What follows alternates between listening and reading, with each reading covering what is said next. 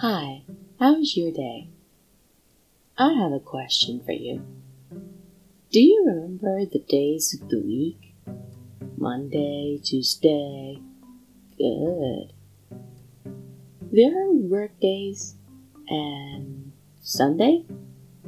Excellent. Sunday is the weekend, not work day. But what about other days? For example, your birthday. Yes, there are some special days too. For example, Christmas Day, December 25. New Year's Day, January 1. Iranian New Year's Day, March 21. About my birthday? it's November 19.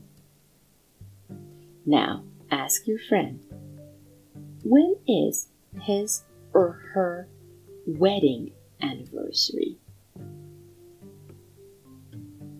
When is his or her birthday? Other special days can you think of?